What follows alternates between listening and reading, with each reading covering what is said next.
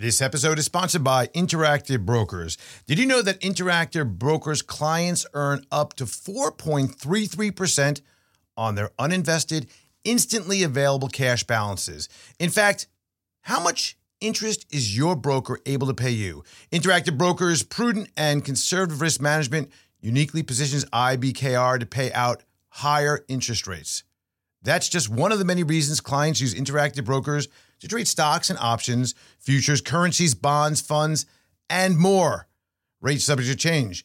Visit ibkr.com/interest rates to learn more. The Disciplined Investor is all about you, your money, and the markets. Sit back and get ready for this edition of the Disciplined Investor Podcast. This episode of The Disciplined Investor is sponsored by Horowitz & Company. If you're looking for a portfolio manager, look no further. Horowitz & Company. From seed through harvest, cultivating financial success.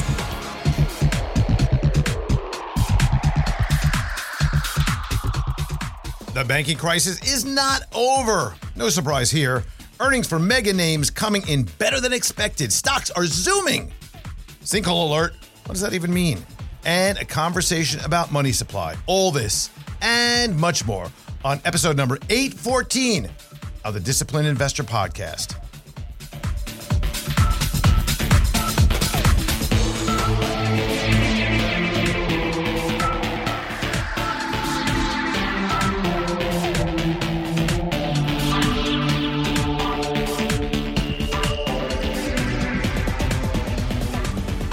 A big hello to me. Not the person, the month. Yeah, you've heard of it. It's that old phrase that we've all heard so many times. And every time we get to this point in the year, you know, it's all about sell in May and blah, blah, blah, go away. But you have to wonder, does that actually have any meaning these days? And where does it even come from? Well, I'm going to tell you. I'm going to tell you what I think. Hey, by the way, I'm Andrew Horowitz. Thanks for joining me in this conversation. You could always join in or ask questions or communicate. Just drop your ask over at TDI, thedisciplinedinvestor.com. Press the contact or ask Andrew button. And I appreciate it. I really do. I appreciate when you send me your thoughts, your criticisms, your ideas, questions, all that. So definitely make use of that. I think that's something that could be very helpful for you and get the conversation going, get the combo going. So now to this idea of sell in May and go away.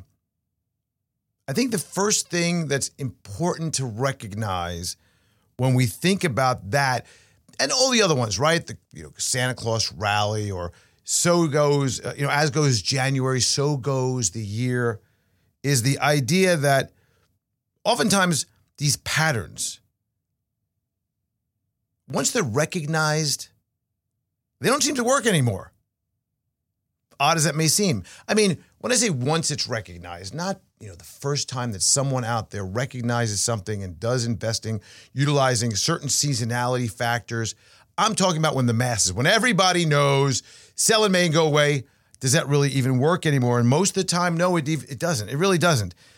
And I've seen several patterns in my day that have worked for a bit, but all of a sudden when they have come out and everybody knows about them, somehow it's over, kaput, finished, delete, don't go back, don't think about it because it's just not going to work. So now where does this even come from? This particular phrase is sell in May and go away. My opinion, seems like it was back in the good old days. I remember a time in New York when the sun started shining a little bit stronger.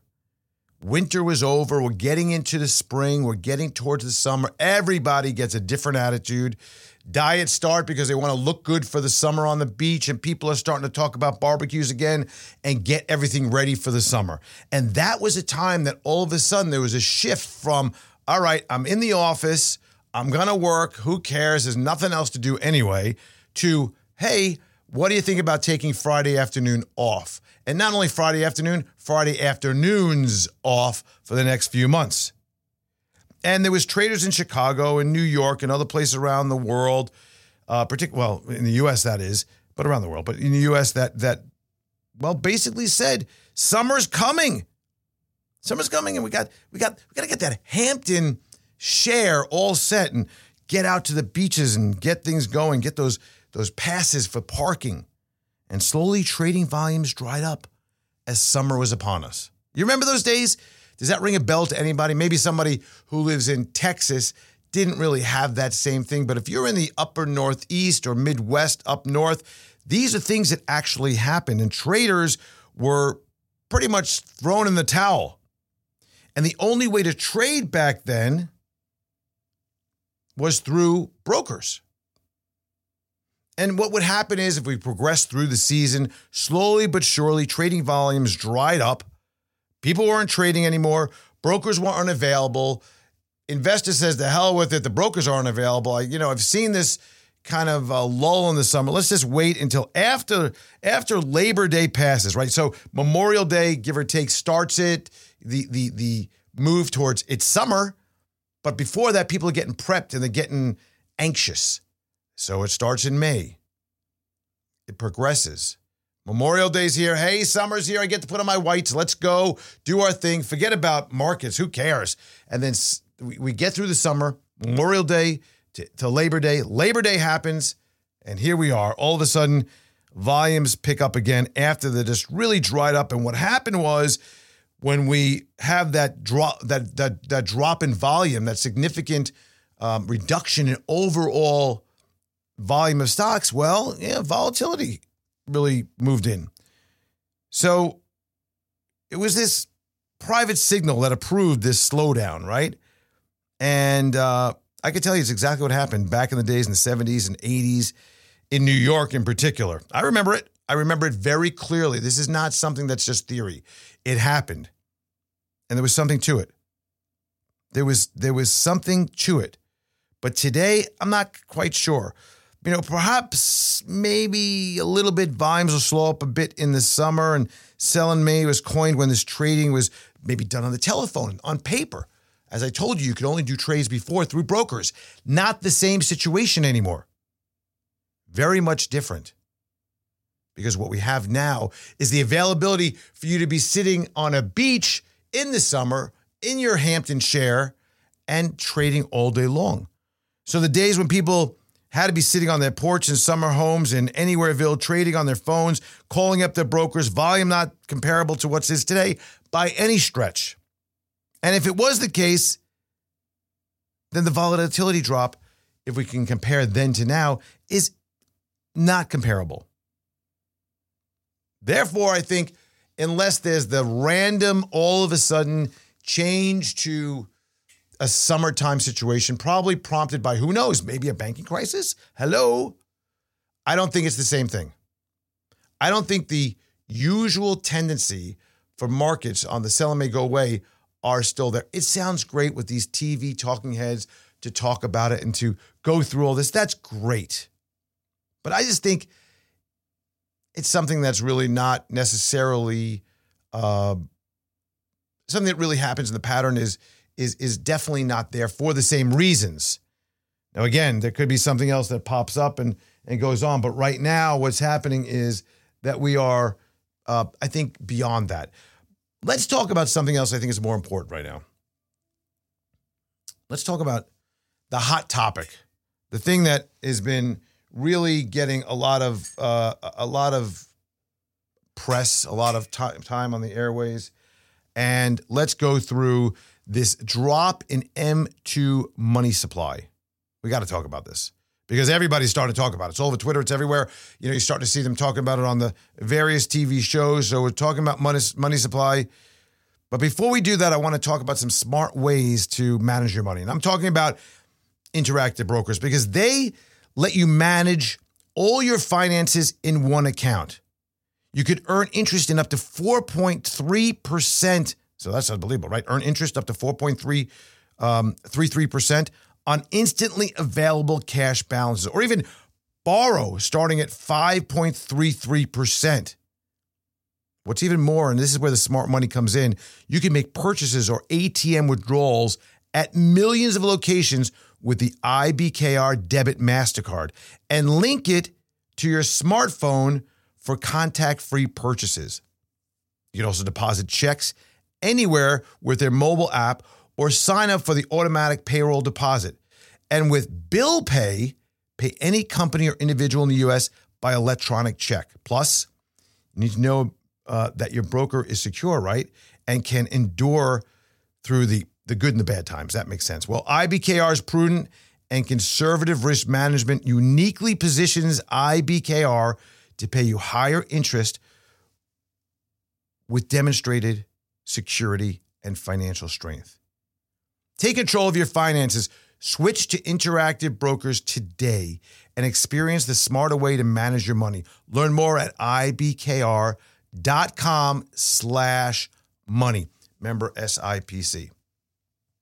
So we're talking about money. We're talking about the money supply. We're talking about smart things to understand and to know about, right? So what is this all about? All this rage and discussion about the drop in M2. And what is M2 anyway? Let's maybe start there. Let's get a working definition for those of you that don't know what the M2 money supply is that's reported by the Fed. Here's the from the book definition. M2 is a measure of the U.S. money stock, in other words, the money, that includes M1, which is currency and coins, held by the non-bank public, checkable deposits, traveler's checks, etc. I don't know who has traveler's checks anymore, but okay, that's in the definition. Plus savings deposits, including money market deposit accounts, small-time deposits under 100,000, and shares, this is important, in retail money market funds, money market mutual funds. So basically what this is an attempt to understand and to gather the amount of cash that is out there. And the reason for that is that if you think about the money, and let's just strip this down, in just savings accounts, what you have is the amount of money that people have as a cushion available to spend. And when you have times of stimulus, you have a lot more of that.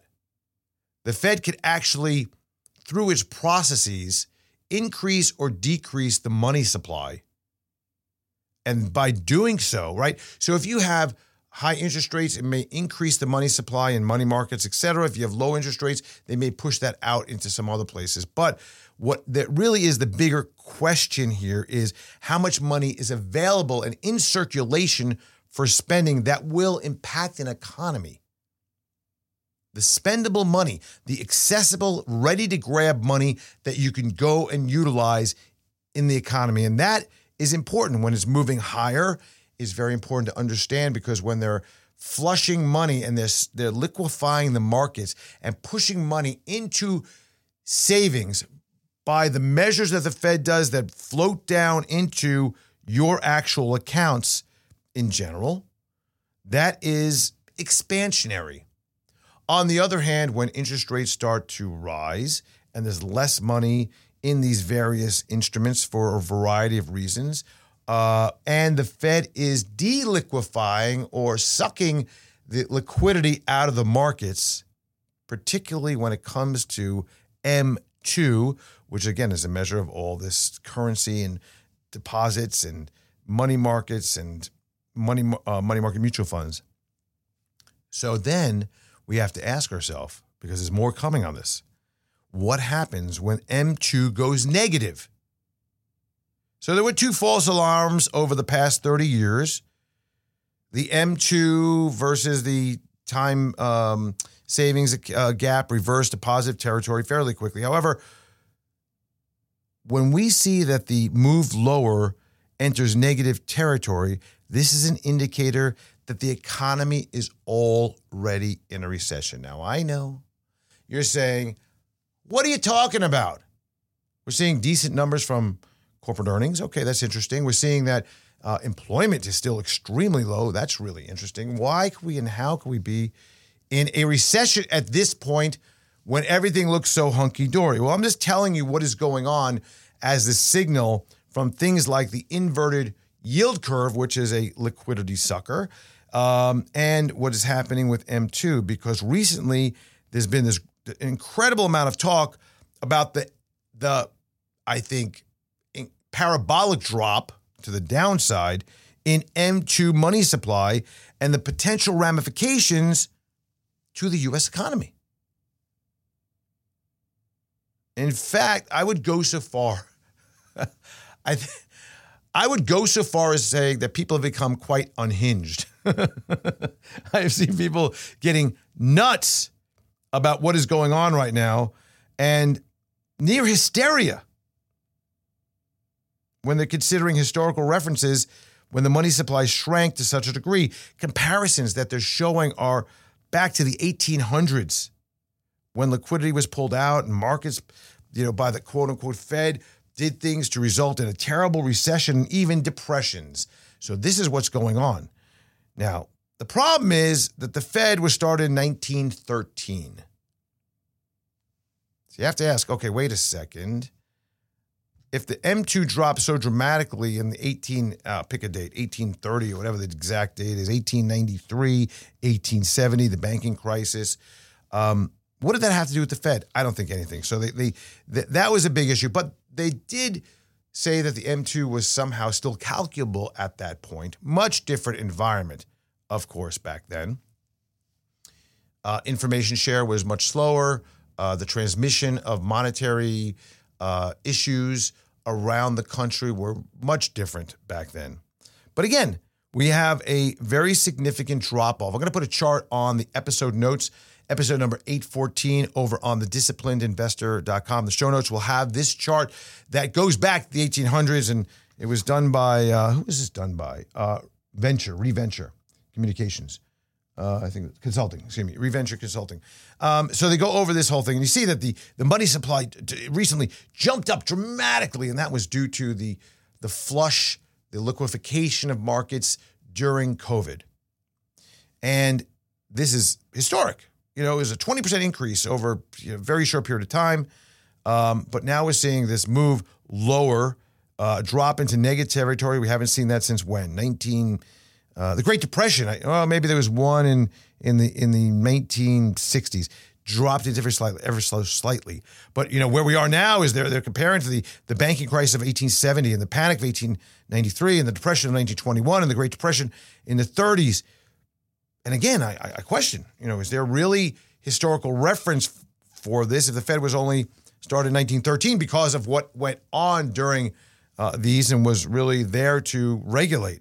And of course, we can't dismiss the idea that quantitative tightening has been, up until recently, draining money from the system. Higher rates have also been a major headwind, right?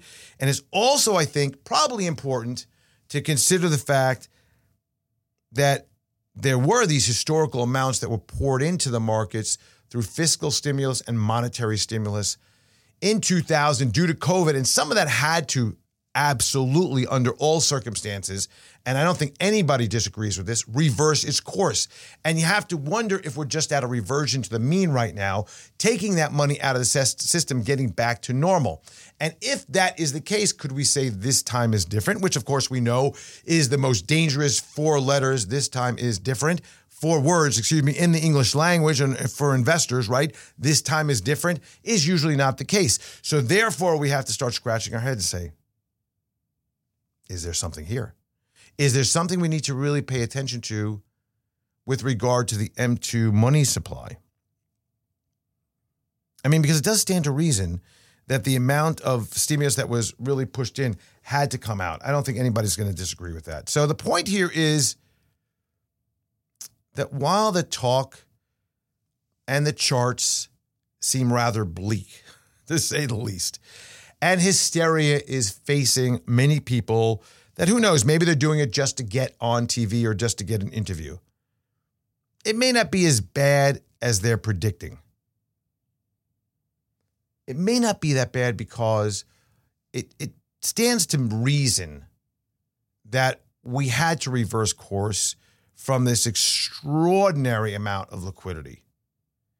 And while the M2 money supply is negative and has come down sharply, and we know is probably going to yield a recession coming soon, the fact is that I think it's a slowdown in economic activity due to loss of liquidity is going to happen. The question is, are we going to go and start thinking about not a recession, but a depression?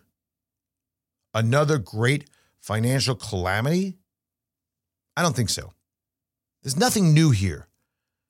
And I think that we want to emphasize something right now. I think it's important. That the cycle is the cycle.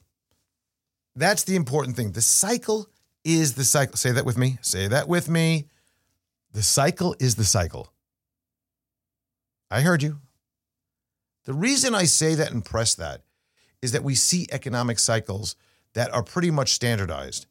And I know we started out talking about pattern recognition and how once you know a pattern, it doesn't happen. It somehow disappears. That's a different discussion.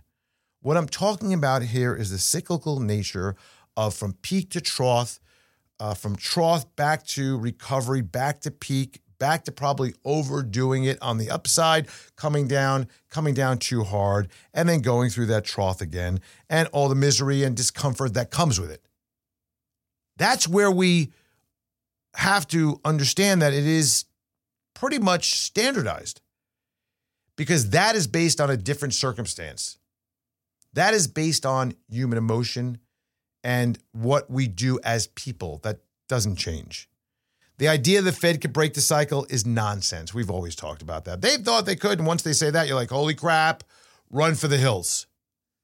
There is no breaking the general cycle. The only thing that may change is the length, the time, the depth, and the general move from how long it's going to take from top to bottom, bottom to top, and how wide it is. Is it going to be a U? Is it going to be a W? Is it going to be a V? Is it going to be an L? Is it going to be a K? You know, all the numbers that we describe recoveries and cycles. But generally, it's a simple S wave that we look at that goes up and down, right? That looks at peak, trough, peak, trough, peak, trough, and then something in between with some kind of distance in between the two. So whether or not the Fed can engineer a way out of recession really is anyone's guess when it comes to how they are sucking so much liquidity out of the markets. And if you were asking me, there's no way they can do it. Why? You know why. Talked about it. I've fetched about it. I've told you about it. Because they've never been able to reverse course and end up with a smooth transition to the next phase of the economy from one cycle point to the next. They can't. They're afraid. They don't want to hurt anybody. They keep it too long. And then they get to the other side and they're like, oh my gosh, inflation or whatever it may be is a problem. They don't want to hurt anybody. You know, it's always about, I don't want to hurt anybody. We don't want to hurt anybody. So what they do is they last too long in any given position, end up hurting people because of what they do. So now let's take some time and absorb a lesson for ourselves. Because if we consider what's going on and take it as a learned lesson, I think it could be very helpful. And I like to do this because sometimes, how would we describe this? One thing that happens can be perceived as another, but in reality is something else. What? The idea that we are seeing these kinds of things and we have people that are sparking hysteria, that's nothing new, right? Both sides, right? The hysteria of you got to get in now, Bitcoin, or you're going to miss the train. It's taking off. You're never going to get on. The FOMO pushers, the idea that we are in a situation that you're never going to get back on that train. Or, oh my God, you better get off that train because it's going to crash and you are going to be mangled. Both sides capture the imagination of the carnival barkers, right? And there's a lot of headlines from companies that are telling us all sorts of things, and people are taking this to really odd expectations. They're pushing this out saying, because of this, that's going to happen, and is it really? But the lesson I want to talk about is about this whole idea of expectations, right? And we've seen a lot of companies recently cost cutting. We've seen the Fed come out and talk about interest rate hikes. And the expectations oftentimes we think about are linear. Not only that, we start to put into our process about what's going on. But what I really want to focus now that we've kind of flushed out this idea of M2 is now to a degree on the companies. And I want to focus in on some of the things that are going on and what some people may hear and believe is actually happening, but maybe what others think is quite different. The headlines from companies about expense cutting and laying off employees, we've seen it all over the place, right? And that in itself can be taken what? As a negative. Now you think about that. Well, wait a minute, the company's got to cut. Wow, ooh, things aren't so good. Man, look at they're doing there. They're going to take maybe one time or multiple time expense on this, a one-timer maybe in a big way for, you know, the firings and layoffs, and they're going to have to pay up on that deal, right? So that could be taken as a negative to the company and actually as we extend that out to the economy.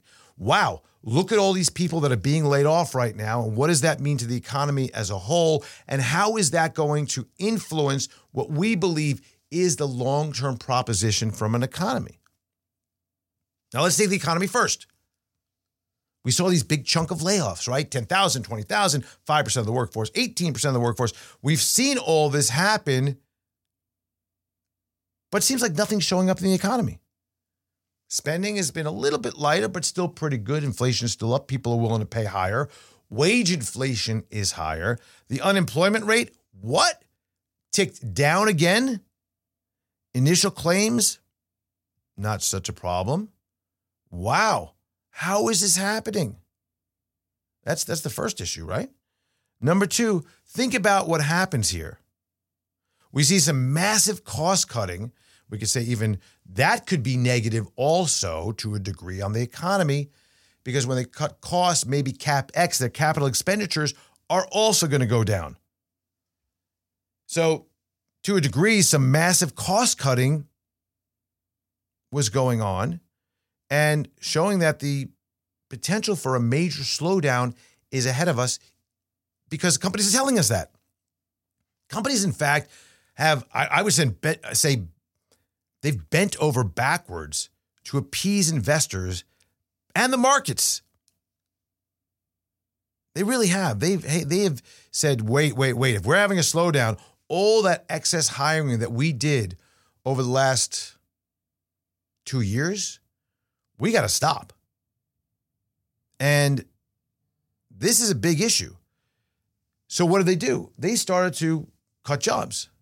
They started to say, hey, we got layoffs coming. And when did that really accelerate? Do you remember? Once a few companies, major companies, started doing it and their stocks went up, there was a positive influence on their share price. That was it. Let's go and rip it. Rip that Band-Aid right off and tell everybody about announcements of rate of our employment cuts and of layoffs. Wow. And now we see the result. Here's where I'm getting to. This is the whole point. I want to encapsulate this now because we're talking about the economy, the idea that companies are being conservative, negative commentary, doing layoffs, cost cutting. We're talking about all these things, and we see the result. The quick move to cut expenses has the net earnings of companies, or EPS, looking much better than analysts thought. And I think we have to take a moment to say that we know that companies help, craft analysts' expectations, right? They're working with the companies, they're working with the competitors, they're looking at the landscape, but they're getting fed data from companies to provide what they believe is going to be the net result moving forward. And, fantastic, amazing. The companies come out and beat that number that they pretty much fed to the analysts. So the quick move to cut expenses has really been very helpful. What we see is that there is actually a silver lining to all this. So when we started looking at this, we thought, wow, okay, right? When we started talking about this today, about, well, all these job cuts, expense cutting, all this concern about the economy moving one direction is really a negative situation, which, by the way, it is. But initially, the first reaction after we see these massive cuts, look at what's gone on with Meta, with Facebook, right? Major, major turnaround on their move to build out at any cost. Advertisers are a little bit better as well. But when we look at where they were and where they are now, up, I don't know, 100% from the lows or so, and the blowout numbers that they came in the last week, it was Thursday's market, they were up 15%.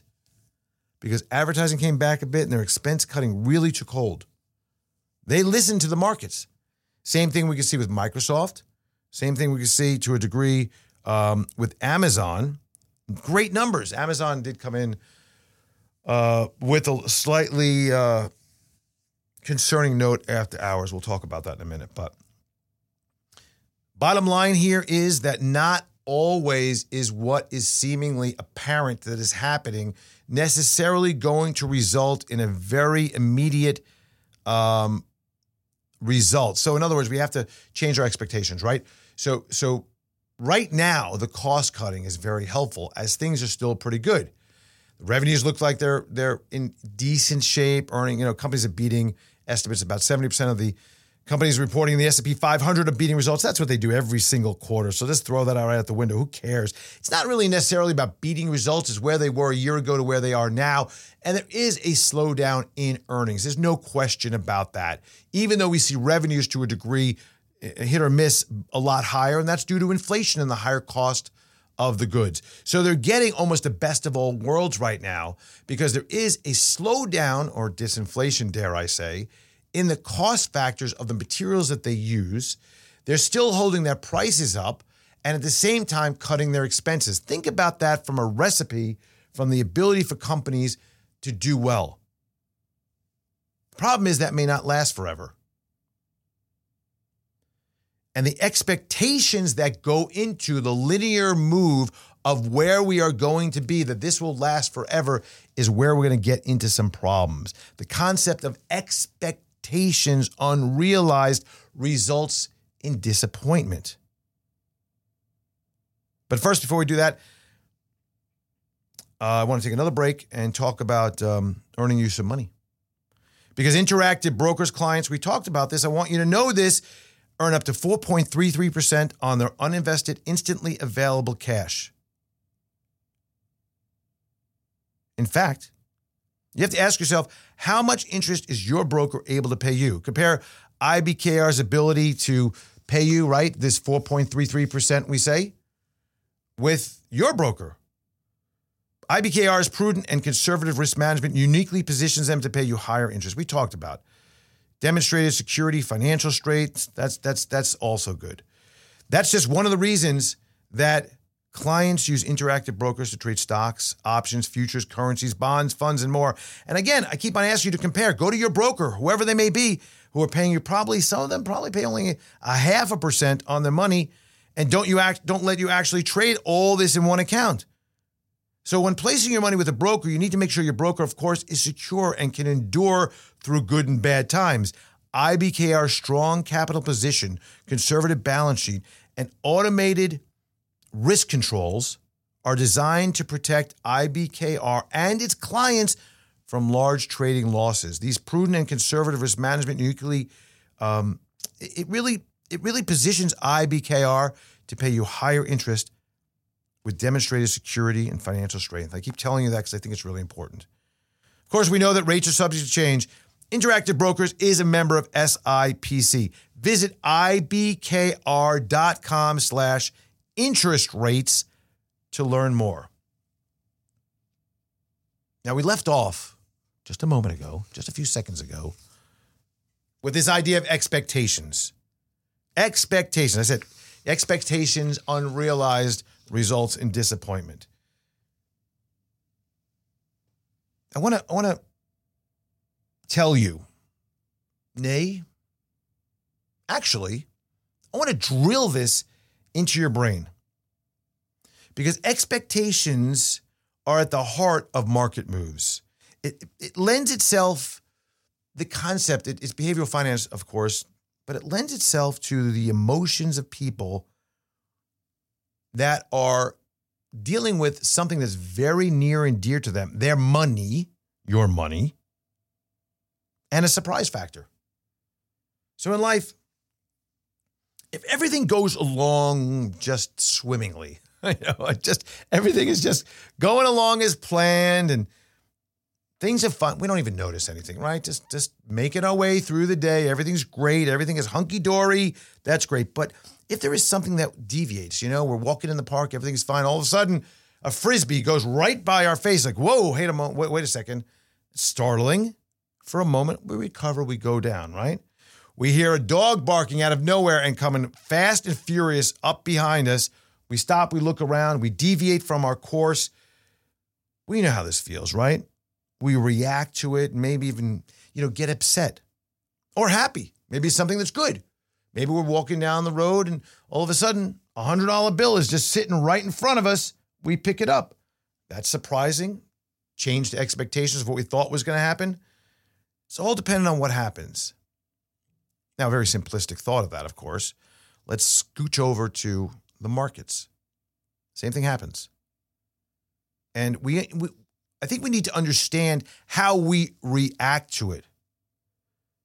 Because what we need to really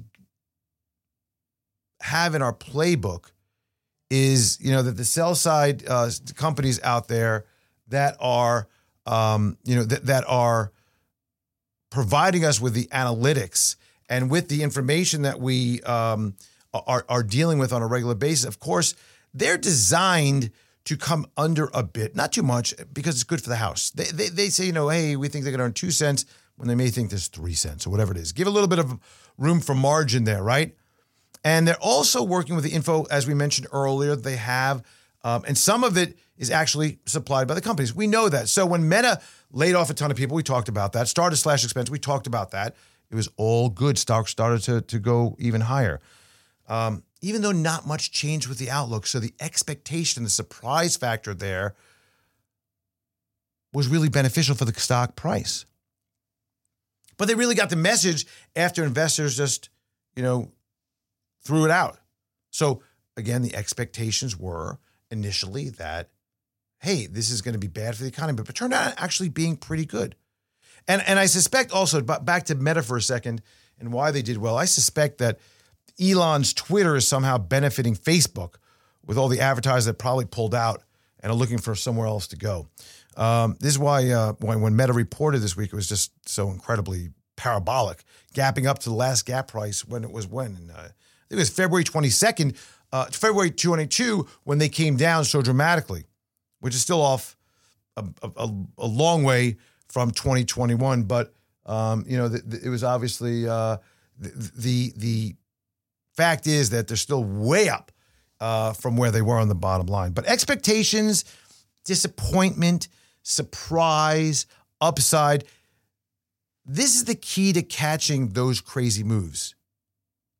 Now, this is very difficult to do, but it explains a lot about what's happening, especially right now, or what we've seen historically from time to time, because it's taking much longer to wring out all the excesses from the economy. People are still spending. They don't believe the Fed is going to really pump it up. They don't think that the numbers that is going to be here for the future is only going to get better as the Fed pauses. This, where the market should be versus where it is sending a signal to the Fed. I think in a much different way, though. I think that there is a thought process out there that the Fed is going to pause and actually start dropping interest rates later this year, when in fact, none of the data is really pointing to that. But even as the PCE came out on Friday, there was a thought that, well, it's not as bad as it was. No, it's not as bad as it was. It's still bad, though. So what do we see? PCE came out. This is the Fed's preferred measure of inflation, the personal consumption expenditures. Came out at 0.3%, 0.3% month over month. It's still hot. In fact, that employment cost index that we saw also is still coming out hotter than expected. And if we stay in the good times as we are now, and companies are able to, do well with all these cuts to their expenses, and if in fact that all still resonates the same moving forward, and there is nothing's changing with the economy. People are still spending, and the employment is condition is still very, very strong. You got to believe the Fed is going to have to step up their game. And I was also thinking about Amazon, you know, with this expectations discussion, right? Because I think we have a, first of all, let's go back and put a pin in this and tie it up very neatly with a nice, beautiful bow tie. But I think that the Fed's job is not done. That's the point. I think that all the things that are happening that are so good, you know, PE ratio still in the, 18.5, 19 closing in on right now in the S&P 500 is something worth considering. But I was thinking about Amazon, another expectation situation here that went both ways, right? After the bell on Thursday, they beat. The general guide was good. Stock was up like, I think, 7% after hours on the heels of a 4% increase in the regular market on Thursday. Quickly moved up. During the conference call, though, things switched pretty quickly. There was concerns about growth over their cloud and the AWS. What? What do you say? Yeah, seriously. It was still good, but they were saying that, you know, it's not as much as it was the growth factor. So there's this big sell-off in the overnight and into the pre-market, reversed about 10% off of the high. Now, what does that tell us? Expectations, right? Expectations that everything is just fine, and then all of a sudden that expectation changes, and we move it up because it was better than expected, then all of a sudden it changes because, oh, maybe it's not so good. But really, what does that tell us? I think, first of all, there's a lack of patience to get the whole story. Buy first, ask questions later. And this is a, if you think about it, and you know, listeners of the show, you are smart. And you know that this is a holdout mentality from bull markets. Like we saw, for example, when stimulus was flying and people used unemployment checks to basically play the markets with their Robinhood accounts. You know what I'm talking about. This is a holdout from that. So don't be like that is the point. Suckers they are. Utilize a bit more discipline and patience.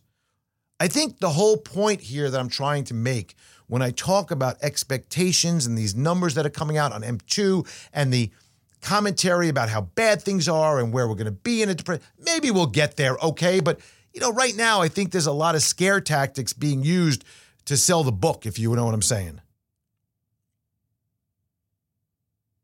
Look at your expectations and align that with outcomes to course correct. And that little tip in itself could benefit you and your portfolio greatly. I'm going to say it again.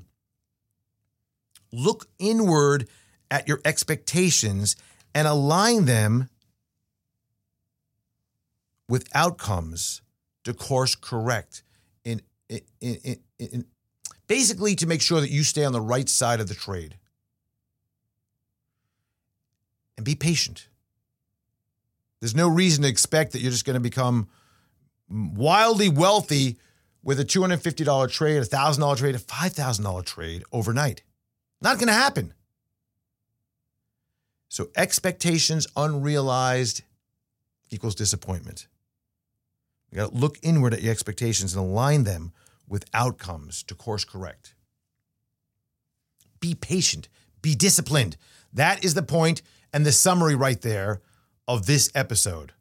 So I hope you take away some good points there, some psychology of the markets, understanding what's going on right now with the Fed, the idea that things not always are what they seem to be, and be able to better judge and make decisions according to all that input. Thank you for joining me this week and every week. Here we are in May. I expect that we're going to have some great guests coming up. And go over to thedisciplinedinvestor.com. Get in touch with us. Talk to us. Reach out. I really enjoy the conversations. I'll see you again next week.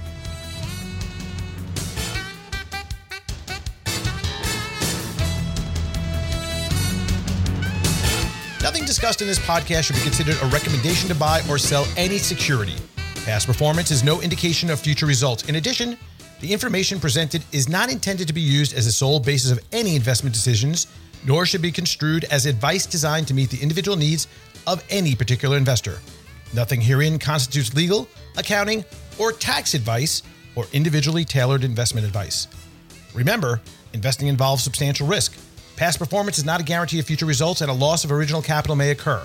No one receiving or accessing this information should make any investment decision without first consulting his or her own personal financial advisor and conducting his or her own research and due diligence, including carefully reviewing any applicable prospectuses, press releases, reports, and other public filings of the issuer of any securities being considered. Please consider this for educational purposes only. As always, use your best judgment when investing.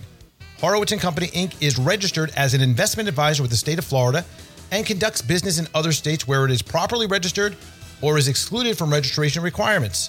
Registration does not imply any level of skill or training. Advertisements are not related to the host or affiliates and are not considered recommendations by the host of the show or any affiliates of Horowitz & Company.